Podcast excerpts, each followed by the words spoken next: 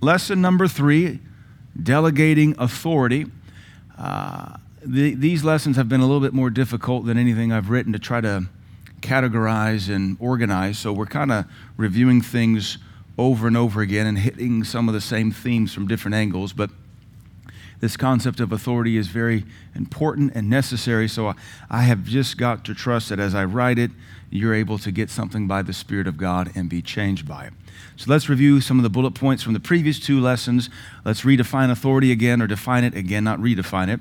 Uh, the right, authority is the right or power to make decisions, to give orders, and to enforce obedience. Authority is the right or power to make decisions.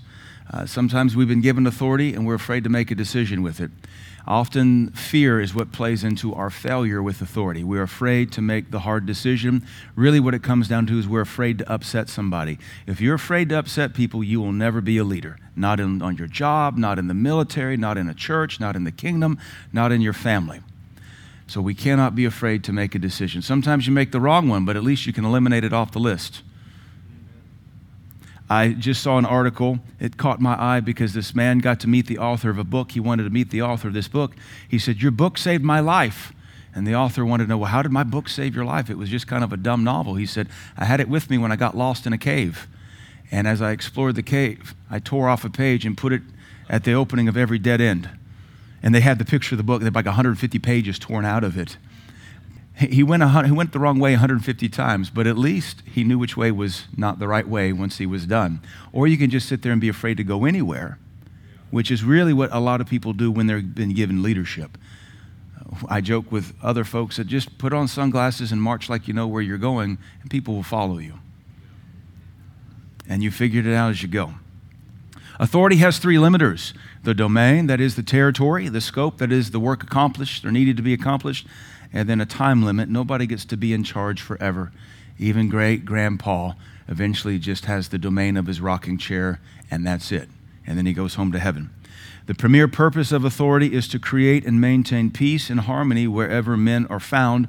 That authority is given to every one of us in our home, in our car, in our cubicle, on that part of the assembly line. Wherever you and I are, we have the authority to create and maintain peace. The problem for a lot of people is they're too cowardly to speak up and do something. And as a head of home, as a father and a husband, your job is to make sure your home has peace and harmony. If you're too cowardly to speak up, your wife will inadvertently take over the steering wheel. Then you'll, you'll begrudge her the fact that she has proven to be more of a man than maybe you are. And then you'll call her a Jezebel because she's doing what you're too cowardly to do. And it doesn't make her a Jezebel. She just doesn't want her family to wreck. Every person who has authority has authority to create and maintain peace and harmony wherever they are found or, or people are found. So, honestly, if you want to see, if you want to understand the breakdown of cities, the breakdown of counties, the breakdown of countries, it's because of corrupt authority. It also lets you know the demonic spirit behind defund the police, because police are authorized to create and maintain peace. So when you defund them, you are asking demons to invade your city, your neighborhood, your nation, and it causes everybody else to suffer. Amen. Authority must be stewarded. That's what we covered in the last lesson. Possessing authority creates immediate responsibility. And a lot of people don't want the responsibility, they just want the fruit of the responsibility. That responsibility is to create and maintain peace and harmony. So please hear me. Every one of you have been given some measure of authority, and you can create peace and harmony wherever you go. Now, I can't create peace and harmony in the White House because that's not, I'm not over that. But I can create peace and harmony over this church and over my home.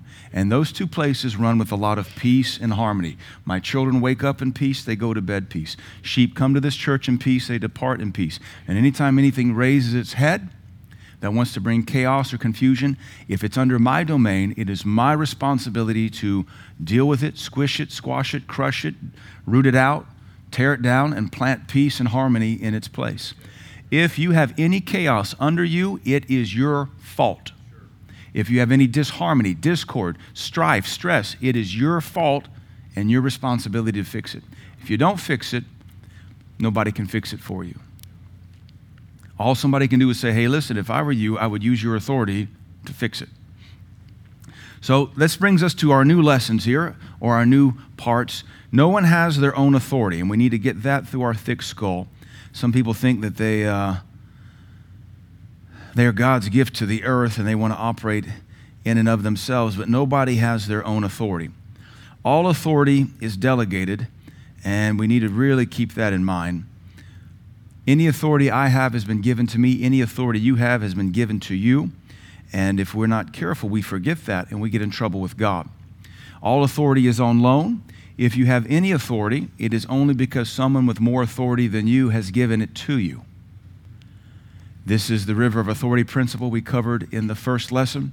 All authority begins with God and is then passed down to man or mankind. Women certainly have authority. They just don't have authority over everything, just like not all men have authority over everything.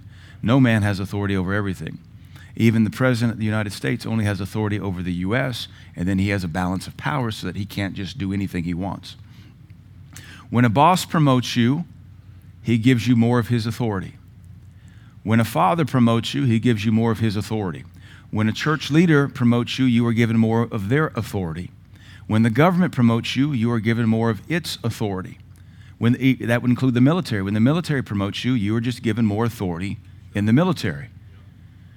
If you're a Marine, you're given Marine authority, not naval authority. If you're at Walmart, you're given Walmart authority, not Kmart authority. If you're given Cookeville Police Authority, you're given Cookeville Police Authority, not Baxter Police Authority. And so, even the authority, though it's a step up, it is still limited in its domain, it's limited in its scope, and it's limited for a time of service.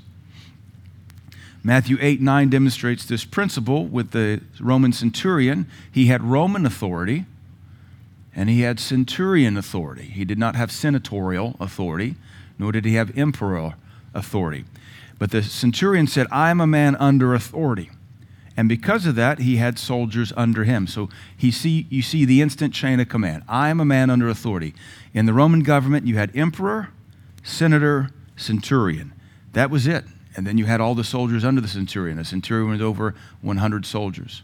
So he reports directly to a senator, and the senator reports directly to Caesar. He says, I'm a man under authority, and because I have authority, I have soldiers under me. And because we're just going to insert this, because I have authority, I can say to this man, Go, and he goes. Why would he send him to go do something? For peace and harmony, to accomplish a purpose. And I say to another, Come, and he cometh. Why? To accomplish peace and harmony and get the job done. And to this, my servant, do this, and he does it. So there's a different. He has centurions and then he has a servant, which was typically another soldier captured in war who has now become a slave. But even that slave, who is also a military combatant, knows to submit to this man. This is, this is authority in one verse. And it really is amazing how our nation has forgotten it, and we think we're all equal. We have equal rights and equal protection under the law, but we are not all equal. By the sheer concept of authority, we're not all equal and never will be. Never, ever will any of us ever be equal. I go to Walmart, I submit to the 17 year old girl running the cashier stand. I go to Starbucks, I submit to whoever has the face piercings and the blue hair asking me for $8 for a cup of coffee. I submit because they have authority over me in Starbucks land. But if she comes to this church, I'm going to exercise my dominion over her because this is my domain. I don't exercise dominion over Pastor Scott's church, Pastor Bobby's church, Pastor Jason's church, Pastor, this other Pastor Scott's church, Pastor Steve's church. I don't have dominion over that. We're not equal. So I want us to kind of wrap our minds around that in America as we're fighting for a phantom equality. We already have equality under the law and equal protection under it. All this other stuff is Marxist propaganda to get us to hate each other. Authority is designed to be, uh, to be distributed, not withheld. And this is an important concept when it comes to our leadership in our personal lives. This is because the burden of authority is often too heavy and the assignment for which it has been given too great for one person to accomplish. Authority is not designed to be bottlenecked behind an insecure control freak. Authority is designed to be delegated. Mamas are wise to use their authority and delegate it to children to help maintain the home. In fact, this is brilliant wisdom because it helps the children learn how to maintain a home when they will one day be promoted into their own home. You don't have kids to treat them like princesses and princes. You have kids to plow a field. For 6,000 years, we had kids to plow a field so they could learn how to eat when they left the home one day. The last 40 years has seen our culture have children to pamper them. And I, am not going to make a creation and then have it tell me what to do. Not unless they've been promoted to a place of authority in life and I have to submit to that authority. But in my home, my creations don't tell me what to do. Some of you parents should hear that. You made them. In the throes of passion, you made them. And then in a fit of stupidity, you teach them how to tell you what to do. And maybe you, through your emotions, think you can tell God what to do. God made us. We don't tell him what to do. He's the maker. And when you look at your children, you got to remind them, I am the maker. My friend told his boys, I made you, I can make another. Don't ever mistreat your mother again. I think he meant it too. Like, I will kill you and make another. That's what God told Moses time and time again. I will destroy this people and make another. So just keep that in mind when it comes to failing your children by letting them think they are equal to you. Why is it so quiet? Are you failing in that direction already? They've not even hit teenage years yet. Just wait till they look you eye to eye without standing in a chair. There will be hell to pay, and it will be your fault. All right. It is good preaching. The need for power delegation further proves the purpose of authority to create and maintain peace. Every leader is required by God to use the peace in their possession to create and maintain peace. Now remember, if you can't use that first authority to create and maintain peace in between your ears, that is your mind, your will, and your emotions, you won't ever be stable enough to create and maintain peace in a marriage, or to create and maintain peace with children, or to create and maintain peace in a household. And probably on your job, you're going to be really poor at creating and maintain peace over stocking shelves, or over a zone, or over an assembly line, or over the movement of widgets, or whatever your job may be. When you're squirrely at home, you're squirrely squirrely on the job. And when you're squirrely on the job, you stay at the bottom rung of the ladder. Because home proves your ability to be entrusted with another man's authority. It's also why you should teach your children to submit to your authority and then exercise dominion over their room and over their emotions and over their body, because nobody's going to hire the stinky, messy kid.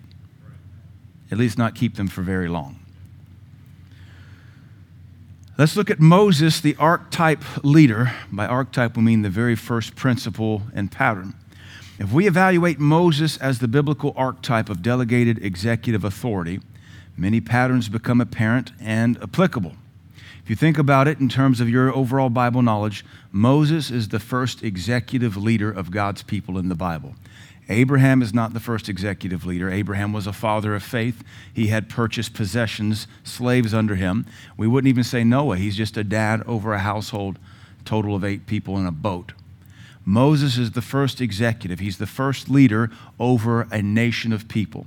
So he becomes the premier and first pastor. He becomes the premier and first president, the premier and first king, or really we'd say judge.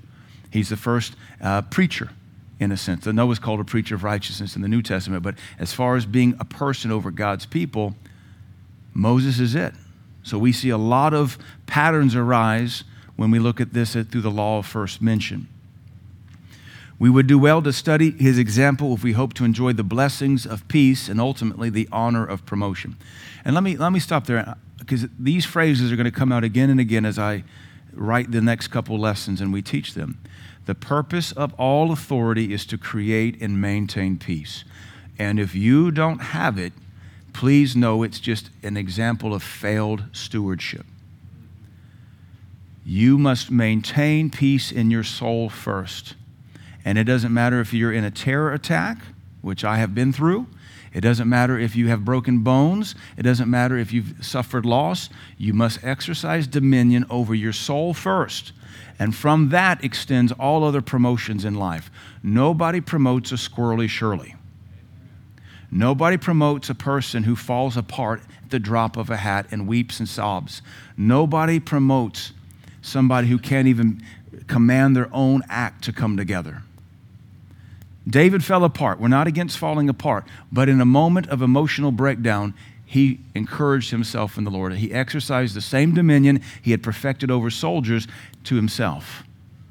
If he would command soldiers, get your act together, boy. That's what he did when they wanted to kill him. He said, get your act together. He encouraged himself in the Lord. I want us to recognize that Jesus Christ has given us peace, and if we lose it, we have really nothing to draw the world to us. And it really is a shame to be born again, spirit filled, and our minds still be chaotic, and our homes still be chaotic, and our marriages be chaotic. We ought to have the fruit of the Spirit called peace working in our lives, and we have the authorization to create it and maintain it. Moses' ministry presents several leadership keys to consider in our endeavors to create and maintain peace in our life. So, number one, let's look at this as a pattern for our life. Moses was authorized by God to lead God's people into peace. He takes them out of slavery and bondage, and his calling is to lead them into peace. There's the authorization. He tried to use fear to excuse himself from this responsibility. Horrible idea. You need to understand that God knows in advance when He comes to us to authorize us and command us. He knows exactly every emotion that's going to be activated, and yet He still comes to us. So, fear is not a justifiable excuse. In fact, to use fear as an excuse angers God. You see that here, and you see that in the parables of the steward and uh, the talents, where he says, I knew you were an austere man, and I was afraid, so I went and hid all the things you gave me to steward. And the master said, You wicked and unprofitable servant. Fear does not get patted or doted, fear gets rebuked. But then again, that's what we should have been doing to fear. We should have been rebuking it. His excuse only angered God. Our assignment is also bigger than our personal fear. Now, what if that assignment is simply having a child? What if that assignment is taking the next promotion? We, we don't get to use fear as an excuse. When God promotes us, it's going to tickle fear in our life because it's a step up and it's something we've never been to or done before. So push through it. Do it afraid. If God commanded you, you can do it because He's not unjust to command us to do something impossible without Him or with Him. Number two, God sent Moses help in the form of his brother Aaron. Moses delegated authority to his brother, and Aaron served as a translator an intermediary. So we see the very first thing when God calls a leader, we're all leaders in some capacity, God also calls a helper. That helper instantly gets a portion of our delegated authority to be authorized to help us. I think it's, it's cool because instantly in the same conversation, Moses says, I'm afraid. God says, I'll give you a helper, and he'll be authorized to help you. He won't tell you what to do. You'll tell him what to do. You'll delegate part of the vision and part of the responsibility. He'll help you fulfill the vision. And we see in the same ordination of service the anointing to call someone to help and the anointing to help. And so from that, we see God will likewise send us the help we need. We must be sure to delegate a portion of our authority so that the help can actually help. Don't be a micromanager. Micromanagers are hated by everybody. Micromanagers are control freaks. I think we all understand what a micromanager is. They hover over every person. If you've given them authority, let them do their thing. Yes, you'll have to come along every once in a while and check in and, and tweak it, but don't hold their hand while they're doing it the rest of their doing of it. Check in on them and set them free. Number three, Peace was not obtained by Moses the first nine attempts. That is liberation. Let my people go. And Pharaoh would say, No. That the battle, the attempt to obtain and maintain peace was nine attempts. And uh, we, we view it as in like nine visits to the palace in the same day. But it probably lasted weeks. Because you got to be able to destroy crops and investigate what's been destroyed. You got to be able to destroy cattle in a nation and investigate what's been destroyed among the cattle. You got to be able to take inventory that everybody in your empire is covered with lice and fleas, and everybody has boils. This, this doesn't happen in nine visits to the palace in an afternoon. So, this is a couple weeks, maybe two or three months of uh, what would we call diplomacy. Finally, after the 10th plague, liberty was obtained. And so from that we see we'll not always easily obtain the peace we've been commanded to acquire, but God will not allow us to quit. If your household is a mess, you're not going to fix it today. You're going to start to fix it today. And it's going to get loose tomorrow, and you're going to tighten it a little bit tighter tomorrow. And on Tuesday, it's going to get loose again, and you're going to tighten it, tighten it even further. We, as charismatics and word of fakers, we want to be able to point our finger to the mountain, speak to it once. When it doesn't work, we think, well, it wasn't meant to be, and we become Calvinists. It's predestined to be a mess. Not realizing we've been given authorization to command, to command. We have uh, Alexander with us, a Marine. Alexander, how long does it take to make a Marine a Marine? Very long time. Does it happen the first day when you go, nope, or the second day, or the third day, or the fourth week? And those DIs, those drill instructors, they just keep chewing them and keep chewing them and keep chewing them until they get it. Same with the kingdom, same with your household, same with your marriage, same with your body, same with your mind, same with your flesh. One thing is for sure if we don't ever exercise our domain, things don't change. In fact, because of the laws of thermodynamics, things will decay when we get lazy. Our mind will fall apart, our body will fall apart, our money will fall apart, our household will fall apart. Uh, I've shared with you uh, 12, 13 years ago, I had the spirit of death visit me and tell me I was going to die in seven years. That started a very intense six month battle with depression. I've never dealt with depression. This thing was a demon that came to visit me in my bedroom when we still lived in the apartment over off of Stephen Street. And it spoke to me in a very supernatural way that says, In seven years, you will die a martyr for the kingdom. And so the question comes how do you fight a biblical experience? How do you use scripture to curse the Bible? That's why it took six months to beat the thing. Because if it said, you will die of cancer, I'd have laughed at it and never paid a second thought to it. But it kept coming to me for months. And I had to go to my pastor many times. I had to spend a lot of time in prayer and fasting. I had to encourage myself out of the depths of a tar that just absolutely oppressed me. And uh, finally, I, I, got the victory over it. And the Lord showed me that was a January. The Lord showed me in October of that year that it was a spirit of death sent to minister to me and talk me into death. And so I beat that whole thing about 2010, 2011. Well, it has tried to come back and visit me a few times since then. And as odd as it may sound, I can smell the spirit of death when it comes. I can hear it. I, I, can't explain that to you. I've just become very familiar with this thing, having dealt with it. So even, even the last two years working on this botany book, that demon came back and said, once you finish the book, you will finish your race and go home. And I remember working on the book going, You're an idiot. I just talked to the air. You're an idiot. We already dealt with you 10 years ago, so why don't you just go back to hell? Go, go find somebody else who doesn't know how to rebuke you. My point is, it takes maintenance. Yes. I beat it, it wants to come back. Sure. So I just beat it again. Yes. This doesn't stop to the day you decide to go home. And then you can take your last breath and enter into your eternal peace. Because until then, you got to contend for peace. Amen. If you don't contend for it, you're not going to have any. We, just, we want to take a pill and be peaced. We want to smoke a joint and have peace. It doesn't work that way. This thing takes work. Amen. Point number four Moses' first real victory was instantly met with more opposition at the Red Sea. Like, oh, three months of di- diplomatic cursing. And we, we finally get to go free. Woohoo!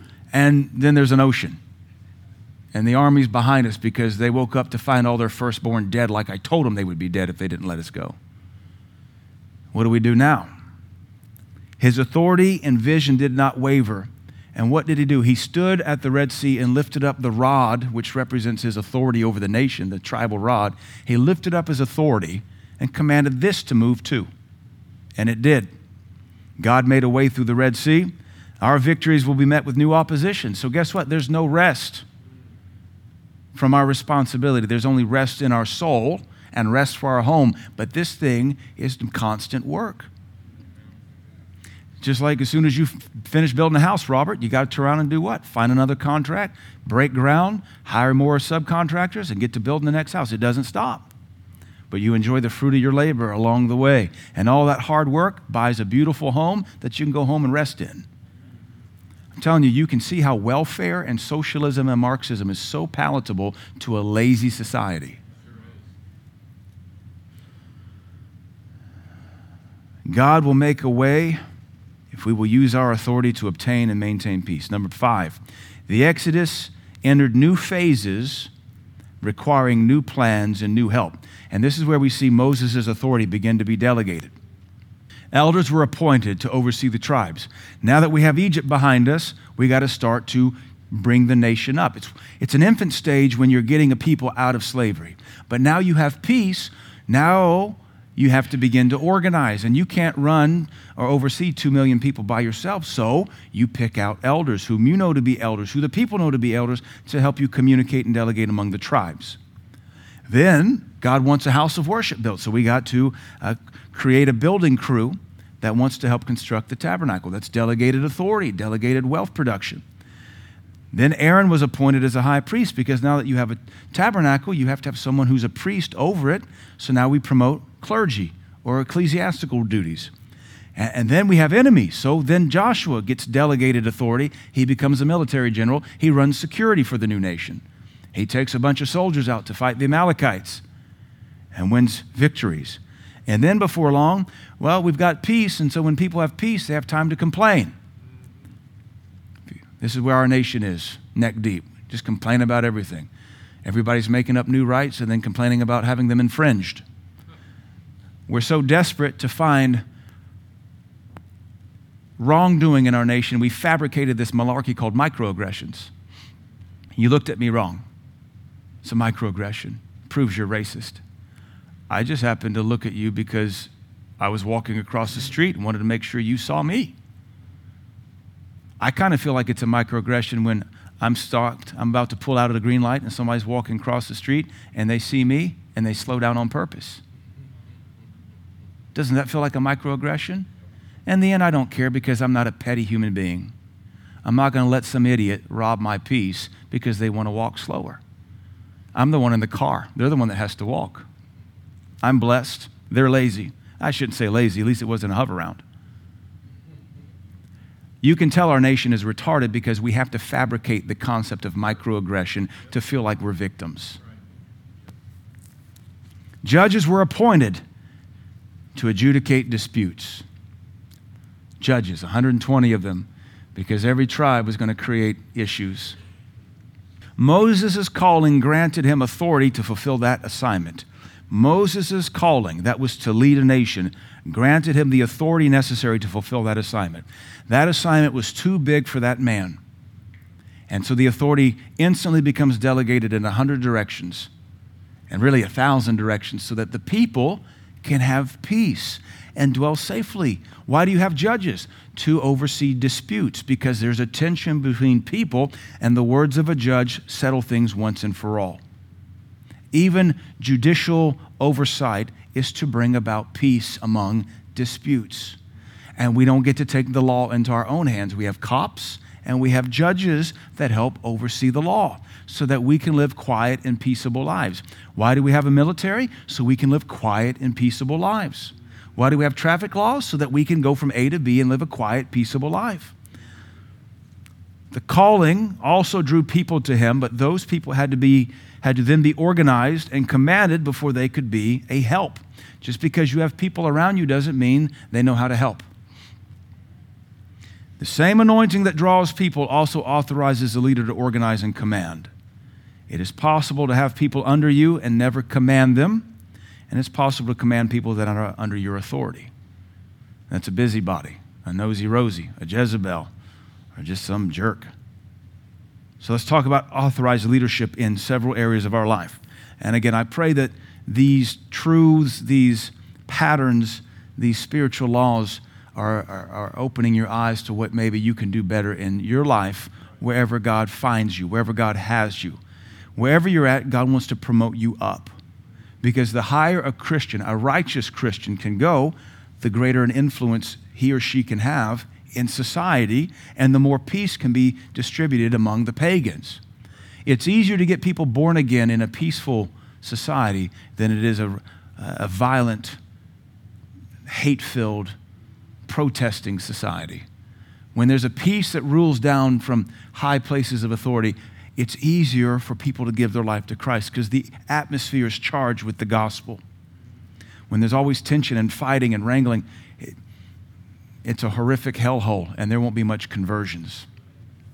Authorized leadership. Leading is the ability to utilize the authority given to accomplish the assignment at hand. I'll read it again. Leading is the ability to utilize the authority given to accomplish the assignment at hand. It is possible to be authorized to lead and fail to lead. It's possible to have that authorization and fail it. Case in point, you think of a police officer, a traffic officer who is authorized to catch speeders, but he doesn't want to. He has the authority, he has the blue lights, he has the spike strips, he can, has authorization for high speed pursuits. He has a gun, he has a stun gun, he has a taser, he has a shotgun, he has an assault rifle. He can, he can stop crime. Or he can be like those guys down in Uvalde who didn't do anything when those kids were massacred. That's extreme, an extreme example. But what about you as a father who has authorization to command his household into paths of righteousness, but you would rather just watch sports or play video games? authorized to lead a wife into greatness and children into holiness, and would just rather play college kid the rest of your life. Make for a miserable wife and weird kids. And this is why we don't marry, ladies, we don't marry lazy men. We don't marry game addicts, we don't marry porn addicts, we don't make drug addicts or alcohol addicts. You don't marry these kind of men. Because then you're bound to them the rest of your life and it's all miserable. If in most scenarios failed leadership will eventually be replaced. You, you, take a woman who's married to a porn addict and a drunkard and a lazy addict, she'll eventually leave him and replace him. And you could do the same thing with a wife, a wife who, is, who abandons the household. Who was I just talking to? A friend of mine, I have so many, I talk to so many people every week. A friend of mine, their spouse abandoned them for months at a time um, or a friend of mine, their friend, a spouse abandoned them for months at a time, and eventually the spouse just disappeared for the sixth, seventh, tenth time for four or five months. You just sue for abandonment divorce them. They're not even in the covenant anymore. It's a broken covenant. Failed leadership will be replaced. Failed leadership will be replaced. Failed leadership will be replaced. Even if your children are stuck under you the rest of your life, when they get married, they will find someone totally the opposite of you and they will replace you in their heart. A little girl will marry someone the total opposite of her failed daddy. And a little boy will marry someone the total opposite of his, of his failed mama. That's just how it be. All leaders, especially failing leaders, should look to, to delegate a measure of their authority to subordinates and allow them to help. If you're struggling, look to the people God has given you and delegate a measure of your authority so they can help you. Mamas should look to utilize their children if their children are capable. That is, they're walking. Even three year olds can take their clothes to the laundry. Even three year olds can pick up their room. Even three year olds can put some dishes away. I'm raising adults. I'm not raising kids to be pampered and doted on. I got to raise them up to be successful human beings, not social media influencers. Ah, Amen. Consider how and why authority is delegated in the following scenarios, and we got to burn through this quick. Family. Successfully leading a family through life. When a man takes a wife, she takes him as a husband as well. We want to be clear on that. He is granted authorization to lead her, and he leads her in the vision, the direction for their life. The wife is given authority to be governess of the home. Husbands should step back and let his wife be the governess of their home. Mothers in law need not apply. Mother in laws can be the worst people for your family. I mean, like the absolute worst, especially if the son is still breastfeeding from mama. And that's messed up. She's, he's still swinging from her apron strings, and that's my baby boy. Y'all are messed up. It's gross. It's weird. The wife is given authority to be governess of the home, not mother in law. As their family grows, authority is delegated to the man to be a father and to the wife to be a mother to the children. Any grandparent entering the household is under the father's authority. Hopefully, he has the backbone to remind her of that. You're under my authority. And any grandmother entering the home is also under the wife's authority because she's the governess of the home. When my mom enters my home, she's under my wife's authority. Now, when I go to my mom and dad's house, I'm under their authority because that's their home. This is simple to me. This is so common sense. When I go to Pastor Scott's church, I'm under his authority, even though we're equal in Christ in churches. When he's in my church, he's under my authority. All these guest ministers that come to minister for us submit to me. Dr. Barclay says, Son, what would you like me to touch on? What do I need to stay away from? How can I help you? I'm here to help you, son. Dr. Hanner, Dr. Jacobs, Pastor uh, uh, Pittman, they all submit to me because this is my authority. And then I usually say, Do whatever you want, sir. We have you here to be a father to us. And I delegate to them for the domain, which is our service, the scope, which is to help us, and for the time, that's the service that night and everything runs beautifully. The problem is when a Jezebel grandma thinks she trumps her daughter in law. Mother in laws never trump their daughter in law. What, are you crazy? Like, why do you think you have authority over your daughter in law? Because you're old? Careful there, Grandma. They're going to put you in a home one day and not visit you. and you'll be sucking jello through a straw, wishing your daughter in law that you mistreated would bring the kids to come see you. All right, all happy on that one. Any grandparent entering the household is under the father's authority. We would add the mothers as well. Children may grow and earn authority to help in the home. The end goal is to create and maintain peace in the home as the family grows and lives life. If there isn't any peace, if there's strife and tension, it becomes authority's responsibility to resolve that. Put out the scorner and the strife will cease. Righteousness demands that any breakdown in peace be remedied by the authority ASAP. Any breakdown must be remedied ASAP. How about education? Because this pattern that we're teaching applies to every area of our life. Education, education management over a classroom. As the class grows, the teacher may require the assistance of a teacher's aide.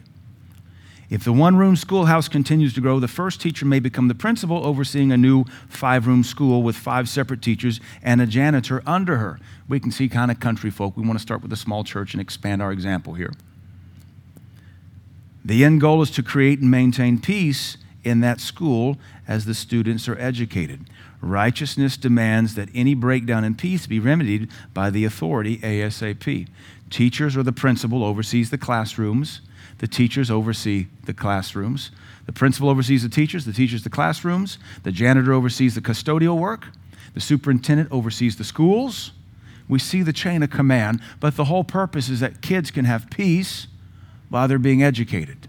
Now, this is all a mess today, and I understand it, but this is theoretical. It isn't practical anymore because teachers don't get to educate, they just babysit weird kids from weird families who are hooked on social media. I like what Dr. Shayla said a couple years ago when we interviewed her about her education as a, her, her career as an educator. She said, I love the idea of what I get to do. I just don't get to do it. I love the idea that I can be an educator and, and instruct middle school kids. But she told us, I just don't get to do it. I don't get to educate kids anymore. I babysit them, make sure they don't kill each other or her. In Sparta, we're not talking the Bronx. Sparta. How about police? This is dealing with the law enforcement over a city or a town. As the city or town grows, it may be divided into precincts because you get to be too big. Our police here is about 75, 80. Uh, the police in New York City is like uh, 80,000. I think that's accurate 80,000 cops in New York City. That's three times the size of Cookeville or twice the size of Cook. If Cookeville's 40,000, it's twice our population overseeing New York City. That's a lot of people. It's a lot of cops. So you got to divide it up into precincts. Those precincts may then be further policed by traffic cops, patrol cops, and detectives who will require management and oversight. The end goal is to create and maintain peace in those precincts as people go about their lives. Righteousness demands that any breakdown of peace be remedied by the authority ASAP. Consider what police do. Anytime there's a breakdown in peace in our city, it's called in and the police are dispatched to quell violence, crime, sin, assault, so that the city can go back to peace. Apply that to the house. Should not every violation of peace be dispatched to mom or dad 911 and then they deal with it so the household can return to peace? How come our police are better than our parents? They rush to the emergency to save a life or stop violence. And when violence succeeds, then they investigate it to figure out what went wrong and they catch the bad guy and punish the bad guy. There should be punishments in your home. Mother in law is not above being punished. If I go to Pastor Scott's church, that's his home, and I'm out of order, I will be punished. I will be rebuked and put out. When the children are small, you wear their bum out, put them in their room. You punish them till they repent. I've told my parents many times if you don't obey my rules, you lose grandkid privileges. We say it half jokingly, but half serious. When the kids were younger, my mom thought she could get away with a lot of stuff. We'd drive through Knoxville, and my kids would say, That's where Bo took us to get donuts twice last week. That's where Bo took us to get ice cream. They would just tell on Bo everywhere. I had to tell my mom, My kids talk, and they bring us everything. So you will always be in trouble, young lady. Do you understand me? Church, ecclesiastical care over a local flock. As the flock grows, elders and deacons may be appointed to help care for the needs of the congregation. If the congregation of the flock continues to grow, it may be split in order to start a new assembly in another part of town with a separate authorized pastor, elders, and deacons. The end goal is to create and maintain peace for the congregation as the saints serve and our discipled. Righteousness demands that any breakdown in peace be remedied by the authority ASAP. We have peace in this church because we stay on top of strife.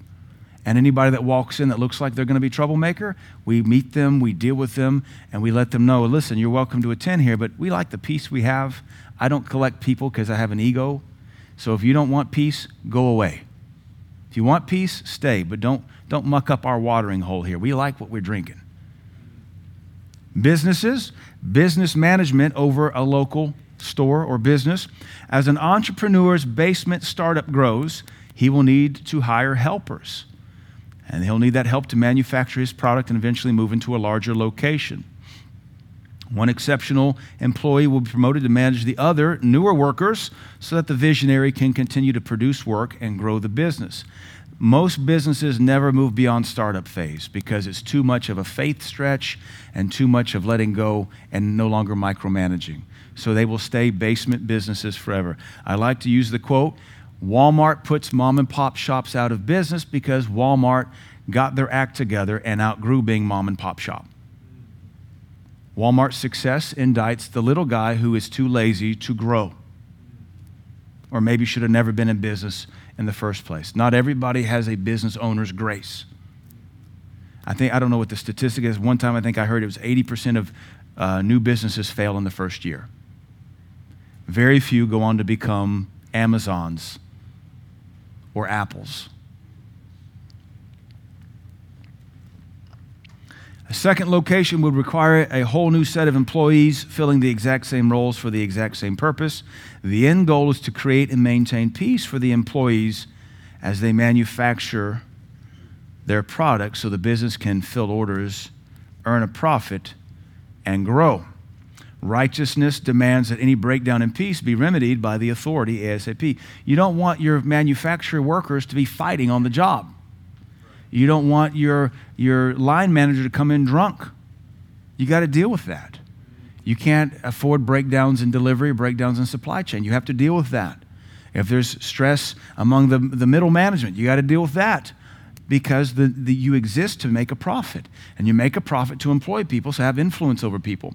You can see how authority is not for the lazy. And if you are lazy, don't worry, most of your authority will be stripped from you.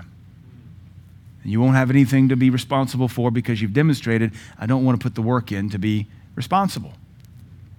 But I want everybody else to take care of me. I think I should have what millionaires have I think I should have what the billionaires have. It's not fair that they're worth a billion dollars and I'm worth nothing.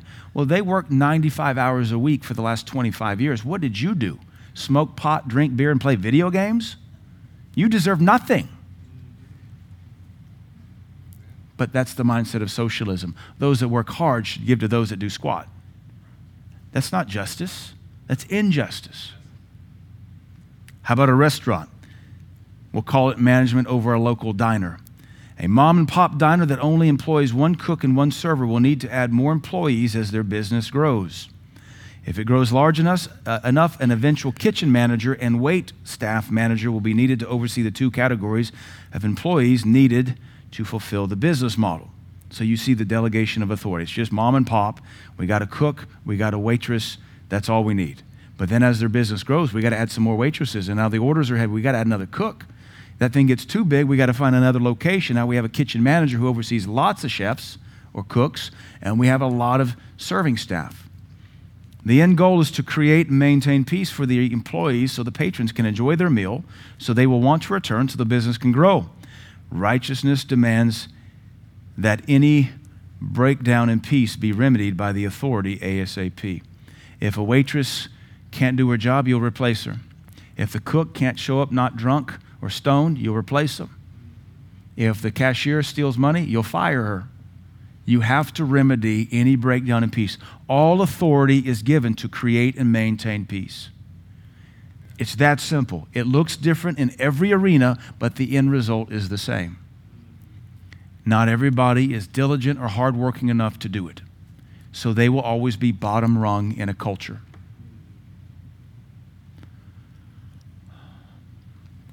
It should be apparent how important and great the burden of responsibility that comes with all delegated authority.